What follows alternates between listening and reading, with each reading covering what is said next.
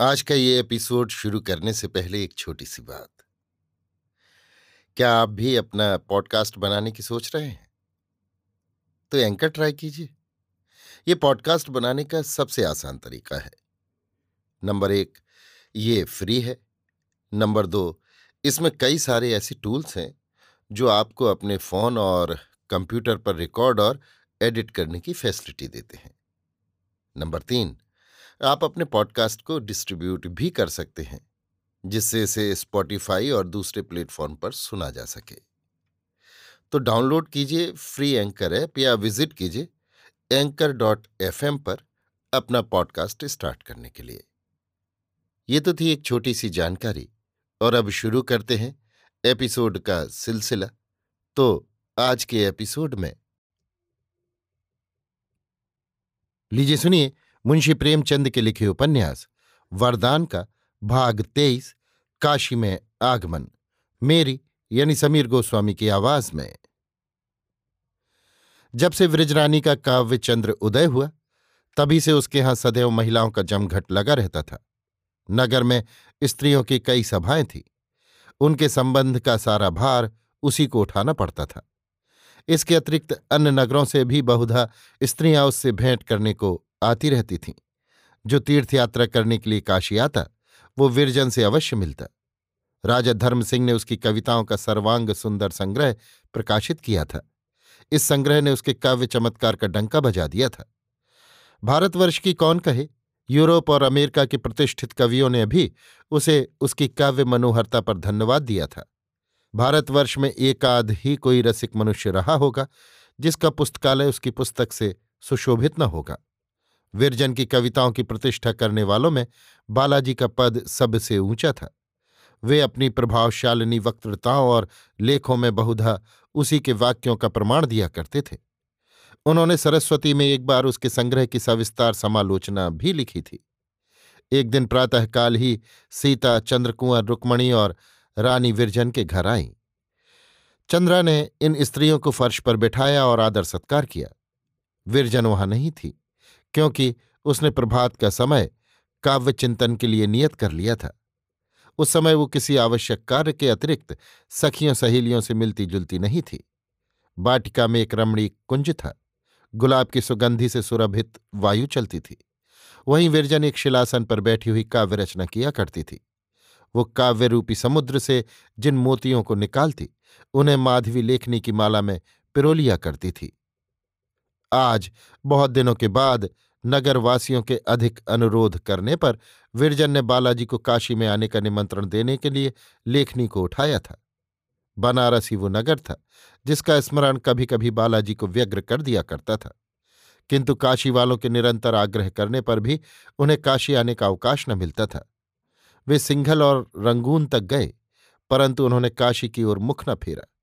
इस नगर को वे अपना परीक्षा भवन समझते थे। इसीलिए आज विरजन उन्हें काशी आने का निमंत्रण दे रही है। लोगों का विचार है कि ये निमंत्रण उन्हें अवश्य खींच लाएगा।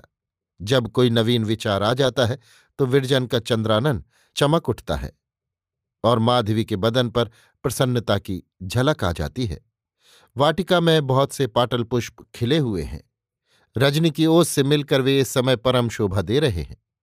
परंतु इस समय जो नव विकास और छटा इन दोनों पुष्पों पर है। उसे देख देख कर दूसरे फूल लज्जित हुए जाते हैं। नौ बजते बजते विरजन घर में आई। सेवती ने कहा, आज बड़ी देर लगाई? विरजन, कुंती ने सूर्य को बुलाने के लिए कितनी तपस्या की थी? सीता, बालाजी बड़े निष्ठुर हैं। मैं तो ऐसे मनुष्य से कभी ना बोलूँ। रुक्मणी, जिसने सन्यास ले लिया, उसे घर बार से क्या नाता? चंद्रकुमार, यहाँ आएँगे तो मैं मुख पर कह दूँगी कि महाशय ये नखरे कहाँ सीखे? रुक्मणी, महारानी, ऋषि महात्माओं का तो शिष्टाचार किया करो। जेवा क्या है, कतरनी है। चंद्रकुंवर, और क्या? कब तक संतोष करें जी? सब जगह जाते हैं, यहीं आते पैर थकते हैं। विरजन, मुस्कुराकर, अब बहुत शीघ्र दर्शन पाओगी। मुझे विश्वास है कि इस मास में वे अवश्य आएँगे। सीता धन्य भाग की दर्शन मिलेंगे। मैं तो जब उनका वृत्तांत पढ़ती हूँ तो यही जी चाहता है कि पाऊँ तो चरण पकड़कर घंटों रो रुक्मणी, ईश्वर ने उनके हाथों में बड़ा यश दिया है। दारानगर की रानी साहिबा मर चुकी थीं। सांस टूट रही थी कि बालाजी को सूचना हुई। झटा पहुँचे और क्षण मात्र में उठाकर बैठा दिया। हमारे मुंशी जी, यानी मेरे पति, उन दिनों वहीं थे। कहते थे कि रानी जी ने कोष की कुंजी बालाजी के चरणों पर रख दी और कहा, आप इसके स्वामी हैं। बालाजी ने कहा, मुझे धन की आवश्यकता नहीं। आप अपने राज्य में तीन सौ गौशालाएँ खुलवा दीजिए। मुख से निकलने की देर थी। आज दारानगर में दूध की नदी बहती है। ऐसा महात्मा कौन होगा? चंद्रकुंवर, राजा नवलखा का तपेदिक उन्हीं की बूटियों से छूटा। सारे वैद्य डॉक्टर जवाब दे चुके थे। जब बालाजी चलने लगे तो महारानी ने नौ लाख का मोतियों का हार उनके चरणों पर रख दिया। बालाजी ने उसकी ओर देखा तक नहीं। रानी कैसे रूखे मनुष्य? रुक्मणी हाँ और क्या? उन्हें उचित था कि हार ले लेते। नहीं नहीं कंठ में डाल लेते। विरजन, नहीं, लेकर रानी को पहना देते। क्यों सखी? रानी, हाँ, मैं उस हार के लिए गुलामी लिख देती। चंद्रकुंवर, हमारे यहाँ तो भारत सभा के सभ्य बैठे ढाई सौ रुपये लाख यत्न करके रख छोड़े थे। उन्हें ये कहकर उठा ले गए कि घोड़ा लेंगे। क्या भारत सभा वाले बिना घोड़े के नहीं चलते? रानी, कल ये लोग श्रेणी बांधकर मेरे घर के सामने से जा रहे थे, बड़े भले मालूम होते थे। इतने में ही सेवती नवीन समाचार पत्र ले आई। विरजन ने पूछा, कोई ताज़ा समाचार है? सेवती? हाँ बालाजी मानिकपुर आए हैं। एक अहीर ने अपनी पुत्री के विवाह का निमंत्रण भेजा था। उस पर प्रयाग से भारत सभा के सभ्यों सहित रात को चलकर मानिकपुर पहुँचे। अहीरों ने बड़े उत्साह और समारोह के साथ उनका स्वागत किया है और सबने मिलकर पाँच सौ गायें उन्हें भेंट दी हैं। बालाजी ने वधु को आशीर्वाद दिया और दूल्हे को हृदय से लगाया। पाँच अहीर भारत सभा के सभ्य नियत हुए। विरजन, बड़े अच्छे समाचार हैं। माधवी, इसे काट के रख लेना। और कुछ? सेवती, पटना के पासियों ने एक ठाकुर द्वारा बनवाया है। वहाँ की भारत सभा ने बड़ी धूमधाम से उत्सव किया। विरजन, पटना के लोग बड़े उत्साह से कार्य कर रहे हैं। चंद्रकुंवर गड़ुनिया भी अब सिंदूर लगाएँगे। पासी लोग ठाकुर द्वारे बनवाएँगे। रुक्मणी, क्यों? वे मनुष्य नहीं है। ईश्वर ने उन्हें नहीं बनाया। आप ही अपने स्वामी की पूजा करना जानती हैं। चंद्रकुंवर चलो हटो, मुझे पासियों से मिलाती हो, ये मुझे अच्छा नहीं लगता। रुक्मणी हाँ तुम्हारा रंग गोरा है ना? और वस्त्राभूषणों से सजी हुई हो। बस इतना ही अंतर है कि और कुछ।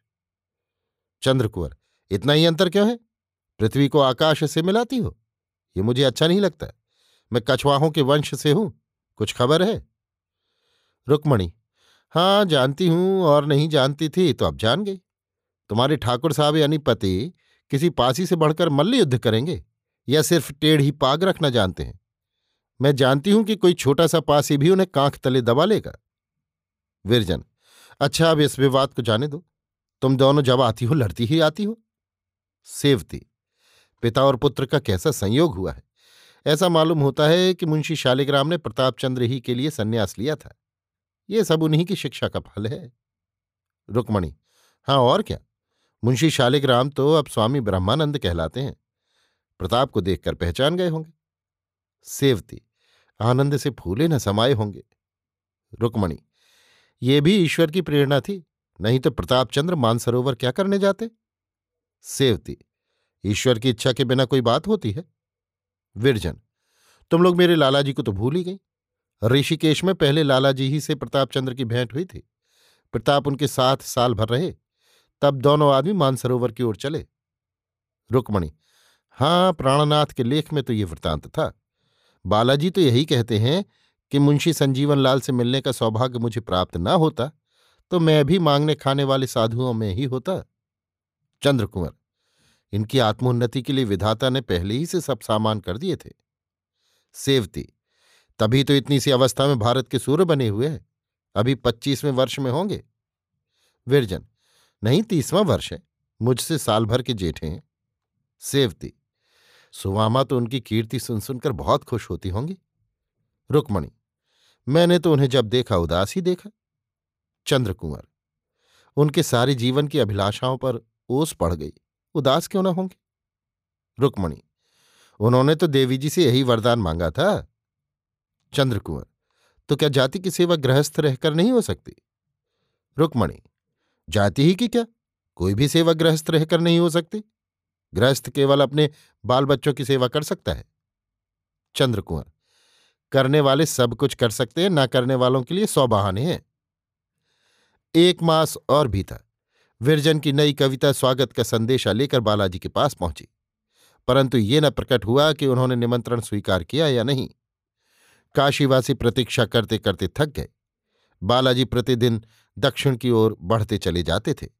निदान लोग निराश हो गए और सबसे अधिक निराशा विरजन को हुई। एक दिन जब किसी को ध्यान भी न था कि बालाजी काशी आएँगे, प्राणनाथ ने आकर कहा, बहन, लो प्रसन्न हो जाओ। आज बालाजी आ रहे हैं। विरजन कुछ लिख रही थी। हाथों से लेखनी छूट पड़ी। माधवी उठकर द्वार की ओर लपकी। प्राणनाथ ने हंसकर कहा, क्या अभी आ थोड़े ही गए हैं कि इतनी उद्विग्न हुई जाती हो? माधवी, कब आएँगे? इधर ही से होकर जाएँगे ना? प्राणनाथ, ये तो ज्ञात नहीं है कि किधर से आएँगे। उन्हें आडंबर और धूमधाम से बड़ी घृणा है। इसीलिए पहले से आने की तिथि नहीं नियत की। राजा साहब के पास आज प्रातःकाल एक मनुष्य ने आकर सूचना दी कि बालाजी आ रहे हैं और कहा है कि मेरी अगवानी के लिए धूमधाम न हो। किंतु यहाँ लोग कब मानते हैं? अगवानी होगी, समारोह के साथ सवारी निकलेगी और ऐसी कि नगर के इतिहास में स्मरणीय हो। चारों ओर आदमी छूटे हुए हैं। ज्यों ही उन्हें आते देखेंगे, वे लोग प्रत्येक मोहल्ले में टेलीफोन द्वारा सूचना दे देंगे। कॉलेज और स्कूलों के विद्यार्थी वर्दियाँ पहने और झंडियाँ लिए इंतज़ार में खड़े हैं। घर घर पुष्प वर्षा की तैयारियाँ हो रही हैं। बाज़ार में दुकानें सजाई जा रही हैं। नगर में एक धूम सी मची हुई है। माधवी, इधर से जाएँगे तो हम रोक लेंगे। प्राणनाथ, हमने कोई तैयारी तो की ही नहीं, रोक क्या लेंगे? और ये भी तो नहीं ज्ञात है कि किधर से जाएँगे। विरजन, सोचकर, आरती उतारने का प्रबंध तो करना ही होगा। प्राणनाथ हाँ अब इतना भी न होगा। मैं बाहर बिछावन आदि बिछवाता हूँ। प्राणनाथ बाहर की तैयारियों में लगे। माधवी फूल चुनने लगी। विरजन ने चांदी का थाल धो धोकर स्वच्छ किया। सेवती और चंद्रा भीतर सारी वस्तुएँ क्रमानुसार सजाने लगीं। माधवी हर्ष के मारे फूली न समाती थी। बारंबार चौंक चौंक कर द्वार की ओर देखती कि कहीं आ तो नहीं गए। बारंबार कान लगाकर सुनती कि कहीं बाजे की ध्वनि तो नहीं आ रही है। हृदय हर्ष के मारे धड़क रहा था। फूल चुनती थी, किंतु ध्यान दूसरी ओर था। हाथों में कितने ही कांटे चुभा लिए। फूल के साथ कई शाखाएँ मरोड़ डाली। कई बार शाखाओं में उलझकर गिरी।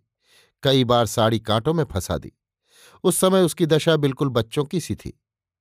किंतु विरजन का बदन बहुत ही मलिन था। जैसे जलपूर्ण पात्र तनिक हिलने से भी छलक जाता है, उसी प्रकार ज्यो ज्यो प्राचीन घटनाएँ स्मरण आती थीं त्यों त्यों उसके नेत्रों से अश्रु छलक पड़ते थे। आह, कभी वे दिन थे कि हम और वो भाई बहन थे। साथ खेलते थे, साथ रहते थे। आज चौदह वर्ष व्यतीत हुए। उनका मुख देखने का सौभाग्य भी न हुआ। तब मैं तनिक भी रोती तो वो मेरे आँसू पहुँचते और मेरा जी बहलाते। अब उन्हें क्या सुध की ये आँखें कितनी रोई हैं और इस हृदय ने कैसे कैसे कष्ट उठाए हैं? क्या खबर थी कि हमारे भाग्य ऐसे दृश्य दिखाएँगे? एक वियोगनी हो जाएगी और दूसरा सन्यासी। अकस्मात माधवी को ध्यान आया कि सुवामा को कदाचित बालाजी के आने की सूचना न हुई हो। वो विरजन के पास आकर बोली, मैं तनिक चची के यहाँ जाती हूँ। ना जाने किसी ने उनसे कहा या नहीं? प्राणनाथ बाहर से आ रहे थे। ये सुनकर बोले, वहाँ सबसे पहले सूचना दी गई। भली भांति तैयारियाँ हो रही हैं। बालाजी भी सीधे घर ही की ओर पधारेंगे। इधर से अब ना आएँगे। विरजन तो हम लोगों को चलना चाहिए, कहीं देर न हो जाए। माधवी आरती का थाल लाऊं? विरजन, कौन ले चलेगा? मैरी को बुला लो। चौंक कर, अरे, तेरे हाथों में ये रुधिर कहाँ से आया? माधवी हम्म फूल चुनती थी, कांटे लग गए होंगे। चंद्रा, अभी नई साड़ी आई है, आज ही फाड़ के रख दी। माधवी, तुम्हारी बला से? माधवी ने ये कह तो दिया, किंतु आँखें अश्रुपूर्ण हो गईं। चंद्रा साधारणतः बहुत भली स्त्री थी। किंतु जब से बाबू राधाचरण ने जाति सेवा के लिए नौकरी से इस्तीफा दे दिया था, वो बालाजी के नाम से चिढ़ती थी। विरजन से तो कुछ कह न सकती थी, परंतु माधवी को छेड़ती रहती थी। विरजन ने चंद्रा की ओर घूर कर माधवी से कहा, जाओ, संदूक से दूसरी साड़ी निकाल लो, इसे रखाओ। राम राम, मार हाथ छलनी कर डाले। माधवी, देर हो जाएगी, मैं ऐसी भांति चलूँगी। विरजन, नहीं, अभी घंटा भर से अधिक अवकाश है। ये कहकर विरजन ने प्यार से माधवी के हाथ धोए।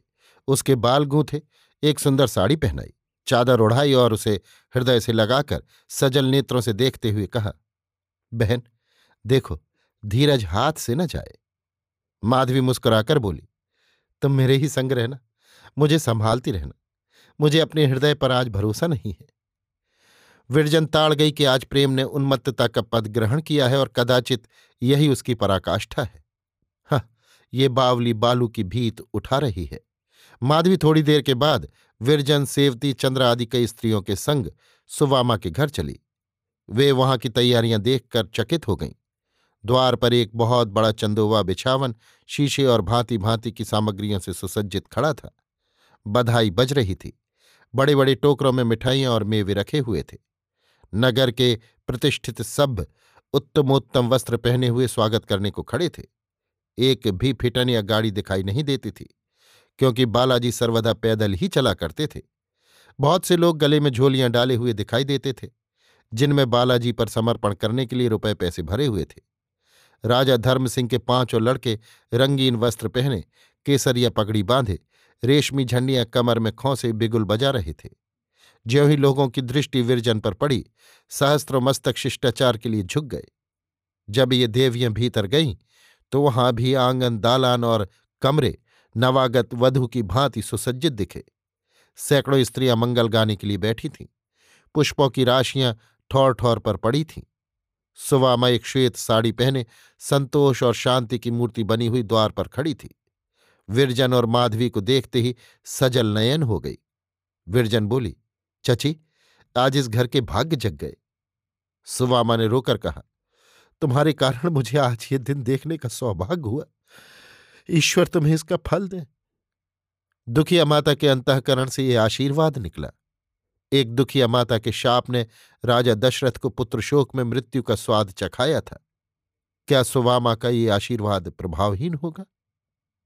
दोनों अभी इसी प्रकार की बातें कर रही थीं कि घंटे और शंख की ध्वनि आने लगी। धूम मची के बालाजी आ पहुँचे। स्त्रियों ने मंगलगान आरंभ किया। माधवी ने आरती का थाल ले लिया और मार्ग की ओर टकटकी बांधकर देखने लगी। कुछ ही काल में अद्वैतांबरधारी नवयुवकों का समुदाय दिखाई पड़ा। भारत सभा के सवा सौ सभ्य घोड़ों पर सवार चले आते थे। उनके पीछे अगणित मनुष्यों का झुंड था। सारा नगर टूट पड़ा। कंधे से कंधा छिला जाता था। मानो समुद्र की तरंगें बढ़ती चली जाती हैं। इस भीड़ में बालाजी का मुखचंद्र ऐसा दिखाई पड़ता था। मानो मेघाच्छादित चंद्र उदय हुआ है। ललाट पर अरुण चंदन का तिलक था और कंठ में एक गेरुए रंग की चादर पड़ी हुई थी। सुवामा द्वार पर खड़ी थी। ज्यों ही बालाजी का स्वरूप उसे दिखाई दिया, धीरज हाथ से जाता रहा। द्वार से बाहर निकल आई और सिर झुकाए। नेत्रों से मुक्ताहार गूंथती बालाजी की ओर चली। आज उसने अपना खोया हुआ लाल पाया है। वो उसे हृदय से लगाने के लिए उद्विग्न है। सुवामा को इस प्रकार आते देखकर सब लोग रुक गए। विदित होता था कि आकाश से कोई देवी उतर आई है। चतुर्दिक सन्नाटा छा गया। बालाजी ने कई डग आगे बढ़कर माताजी को प्रणाम किया और उनके चरणों पर गिर पड़े। सुवामा ने उनका मस्तक अपने अंक में लिया। आज उसने अपना खोया हुआ लाल पाया है। उस पर आँखों से मोतियों की वृष्टि कर रही है। इस उत्साहवर्धक दृश्य को देखकर लोगों के हृदय जातीयता के मद से मतवाले हो गए। पचास सहस्त्र स्वर से ध्वनि आई, बालाजी की जय। मेघ गर्जा और चतुर्दिक से पुष्प वृष्टि होने लगी। फिर उसी प्रकार दूसरी बार मेघ की गर्जना हुई। मुंशी शालिग्राम की जय और सहस्त्रों मनुष्य स्वदेश प्रेम के मद से मतवाले होकर दौड़े और सुवामा के चरणों की रज माथे पर मलने लगे। इन ध्वनियों से सुवामा ऐसी प्रमुदित हो रही थी, जैसे महुअर के सुनने से नागिन मतवाली हो जाती है। आज उसने अपना खोया हुआ लाल पाया है। अमूल्य रत्न पाने से वो रानी हो गई है। इस रत्न के कारण आज उसके चरणों की रज लोगों के नेत्रों का अंजन और माथे का चंदन बन रही है। अपूर्व दृश्य था। बारंबार जय जयकार की ध्वनि उठती थी और स्वर्ग के निवासियों को भारत की जागृति का शुभ संवाद सुनाती थी। माता अपने पुत्र को कलेजे से लगाए हुए है। बहुत दिन के अनंतर उसने अपना खोया हुआ लाल पाया है। वो लाल जो उसकी जन्म भर की कमाई था, फूल चारों ओर से निछावर हो रहे हैं। स्वर्ण और रत्नों की वर्षा हो रही है। माता और पुत्र कमर तक पुष्पों के समुद्र में डूबे हुए हैं। ऐसा प्रभावशाली दृश्य किसके नेत्रों ने देखा होगा? सुवामा बालाजी का हाथ पकड़े हुए घर की ओर चली। द्वार पर पहुँचते ही स्त्रियाँ मंगल गीत गाने लगीं और माधवी स्वर्ण रचित थाल में धूप, दीप और पुष्पों से आरती करने लगी। विरजन ने फूलों की माला, जिसे माधवी ने अपने रक्त से रंजित किया था, उनके गले में डाल दी। बालाजी ने सजल नेत्रों से विरजन की ओर देखकर प्रणाम किया। माधवी को बालाजी के दर्शन की कितनी अभिलाषा थी, किंतु इस समय उसके नेत्र पृथ्वी की ओर झुके हुए हैं। वो बालाजी की ओर नहीं देख सकती। उसे भय है कि मेरे नेत्र हृदय के भेद को खोल देंगे। उनमें प्रेम रस भरा हुआ है। अब तक उसकी सबसे बड़ी अभिलाषा ये थी कि बालाजी का दर्शन पाऊँ। आज प्रथम बार माधवी के हृदय में नई अभिलाषाएँ उत्पन्न हुई हैं। आज अभिलाषाओं ने सिर उठाया है, मगर पूर्ण होने के लिए नहीं। आज अभिलाषा वाटिका में एक नवीन कली लगी है, मगर खिलने के लिए नहीं। वरन मुरझाने के लिए और मुरझाकर मिट्टी में मिल जाने के लिए। माधवी को कौन समझाए कि तू इन अभिलाषाओं को हृदय में न उत्पन्न होने दे?